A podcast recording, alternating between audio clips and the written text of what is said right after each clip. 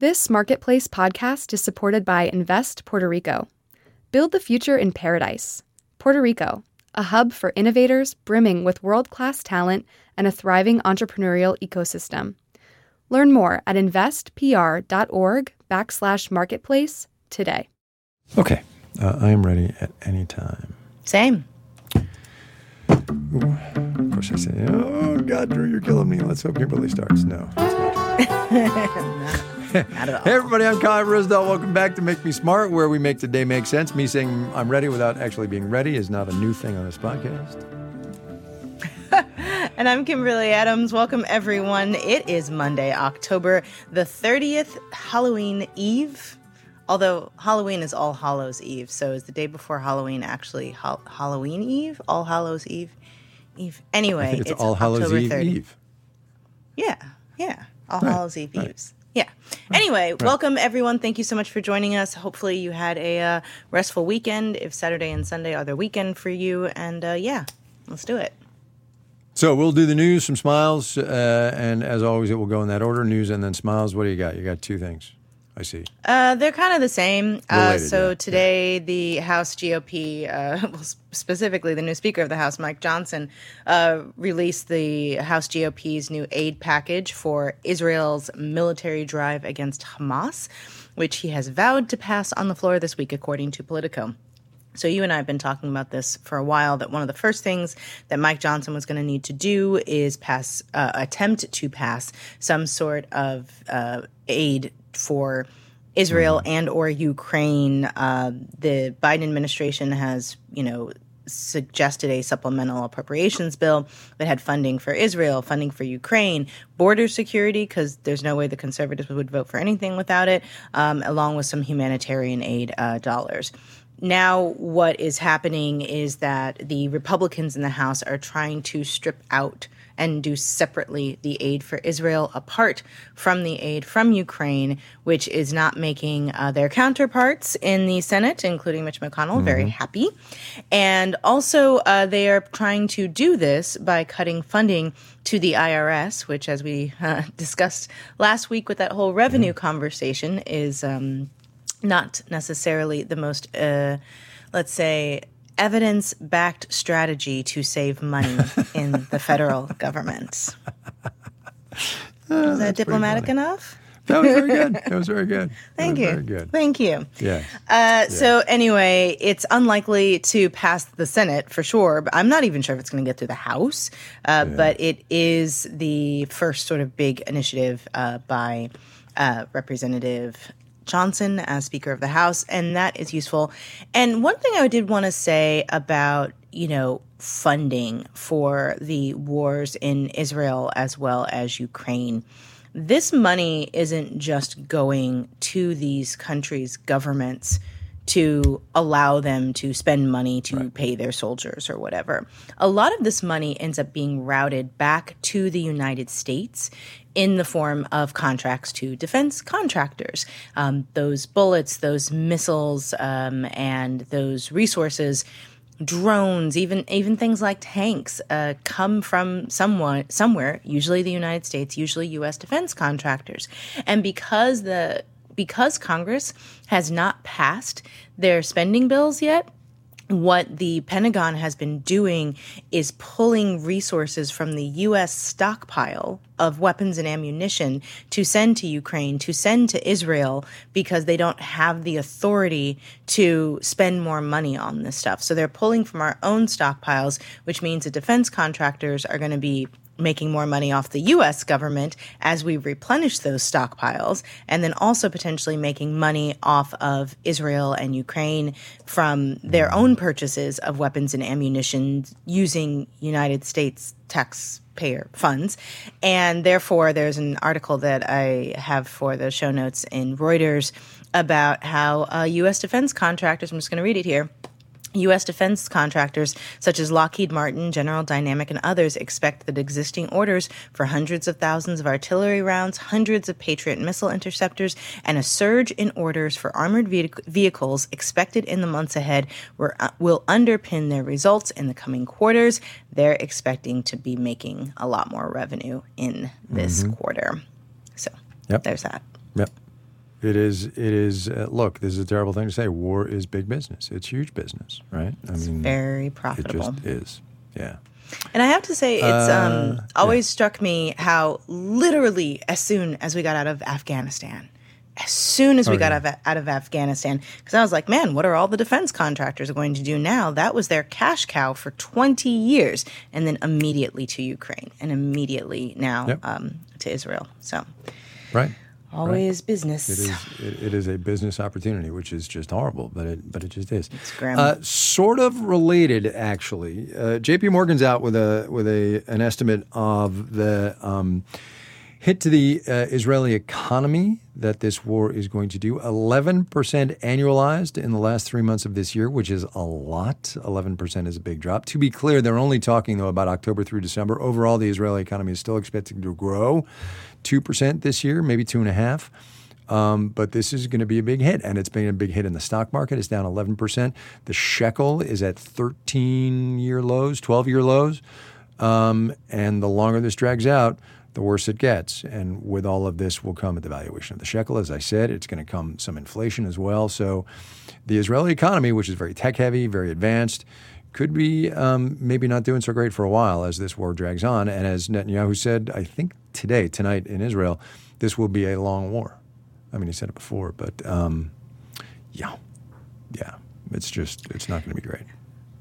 It's kind of astonishing, though, when you think about it, that that is the only hit, right? Because a lot of it, a lot of Israel's economy is just chugging along as, you know, Gaza is being leveled, right?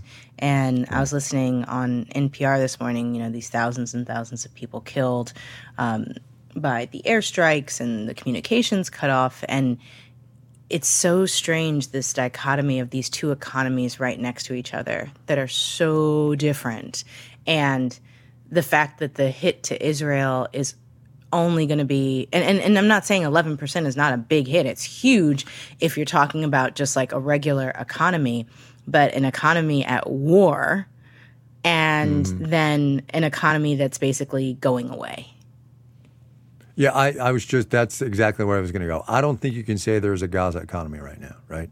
I think it has been been pulverized. I think unemployment is is within a percentage point or two of 100 percent.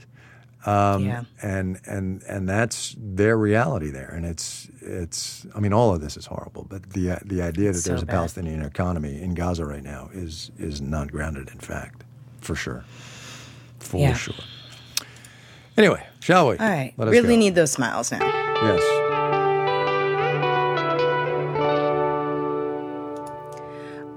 Um never tire of reading articles about the War of the Worlds radio broadcast.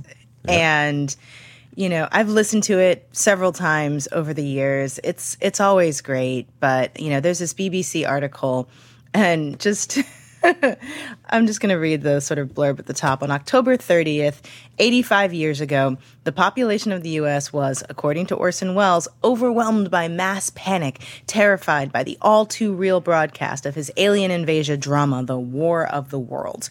And the director recounts his version of, invent- of events in an interview excuse me, from the BBC archive, a couple of things from that interview that I didn't actually know, and I'm kind of embarrassed about it. I didn't realize it was a retelling of an older story by H.G. Wells. Uh, the Oh. War of the Worlds. I, I didn't know that. I, I thought that was always, I guess because they're both Wells, I just kind of it blurred together in my brain. But that was an 1898 uh, story um, by H.G. Wells. Also, in this BBC article, they're saying that Orson Welles, as well as newspapers at the time, had an incentive to make it seem like the panic was more widespread than it actually was. And a lot of researchers who look back at this were like, yeah, most people knew it was an act. They weren't all that freaked out. There may have been some people and enough people That's calling funny. in to bother, like to fill up radio lines and to Yeah. deploy the cops, because the cops did end up in the studio like, stop what you're doing. But Right. apparently, newspapers at the time viewed radio as a medium as such a threat that they wanted to demonstrate that this was an example of how That's irresponsible radio was and like see look you can't trust radio because they had all these people believing that we were invaded by aliens and newspapers would never do such a thing. Cough yellow journalism. Um, Right. but anyway your video went away kai. Oh there you are. Right, uh, so, yeah, that's all right. So, anyway, I thought that was a really interesting story, and I think I'm gonna go back and listen to it again, just just for fun. It's it's so cool. Yeah. Oh, and, and Wells liked the, the the drama as well because it meant more attention for him, and you know, who doesn't like celebrity? Who And, doesn't? Well, many of us Who don't, doesn't? but he did. Yeah, well, you know. Yeah. Yeah, what's really your smile? Actually. All right. So mine is one of those smile but not a real smile thing. So, story in the New York Times today, the headline of which reads How Trump's verbal slips could weaken his attacks on Biden, Biden's age.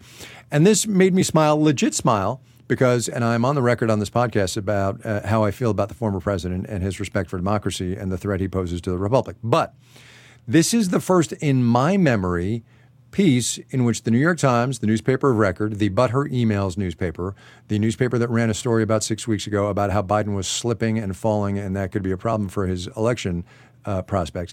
This is the first time I think that the paper has pointed out that Donald Trump rambles incoherently and says uh, non sequitur things. So, yay that that they're finally getting on board with you know the truth, but then you read the headline and you read the subhead, and I'll read it to you.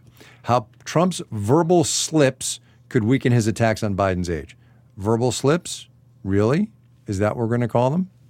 In the subhead. Hmm. Donald Trump, 77, has relentlessly, relentlessly attacked President Biden, 80, as too old for office. Fine so far. But it goes on. The former president himself has had a series of gaffes, gaffes, that go beyond his usual freewheeling style. Well, hmm, okay. Gaffs? I don't think so. Freewheeling style? I don't think so.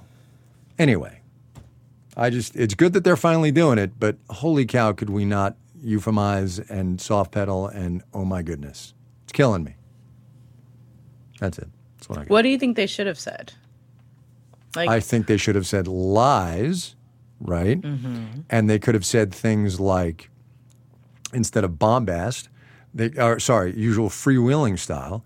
They they act they literally should have said incoherent style, right? Because if you watch videotape of the guy who said Obama was going to get us into World War II, think about that. Uh, I, I, don't- I, I don't know what else to say. Just watch the videotape. I just think it soft pedals a really relevant part of the political discussion right now. Look, Joe Biden is too old for the office. Yes, he's smart. Yes, he's sharp. Yes, all of those things. But there is more to the office of the President of the United States than being able to have a serious debate, right? He's just, it's, come on.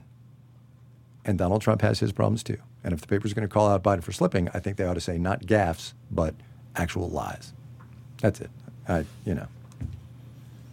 okay. Please write There in. was- Make me smart at marketplace.org. Let me know what you think of my blather. They could have said that too. He think it's- blathers. Could have said, you do not blather, Kai. You, you make cogent points. Um, but those are all of the points for today. So Those are all the points for today. that- Yes. those are all no the more points for today. No more points. Those- Uh, but you can join us tomorrow for our weekly deep dive um, because uh, we want to go somewhere else. Uh, we're going to continue our series on climate solutions because the rest of this stuff is, I mean, that is also grim, but at least we're going to talk about solutions to climate change. Well, not to climate change, but at least how we can adapt to it. Anyway, solutions to climate change. Um, our next topic is hydrogen. Um, you may have heard reporting on Marketplace and elsewhere about these hydrogen hubs that were announced all over the country. What was it last week, week before? Um, and so hydrogen is something that burns without producing CO2 in the process of producing energy, or you don't get CO2 two emissions. You may get CO2 emissions in the process of getting the hydrogen, but that's a side thing. Anyway, we're going to get into why the Biden administration is putting a lot of money towards the technology and why some experts are pretty hesitant to call it clean energy. Till then, and as always, keep the questions and the comments coming. You can reach us at makemesmart at marketplace.org. 508 UB Smart is uh, the way you can dial the phone. That's 508 UB S M A R T.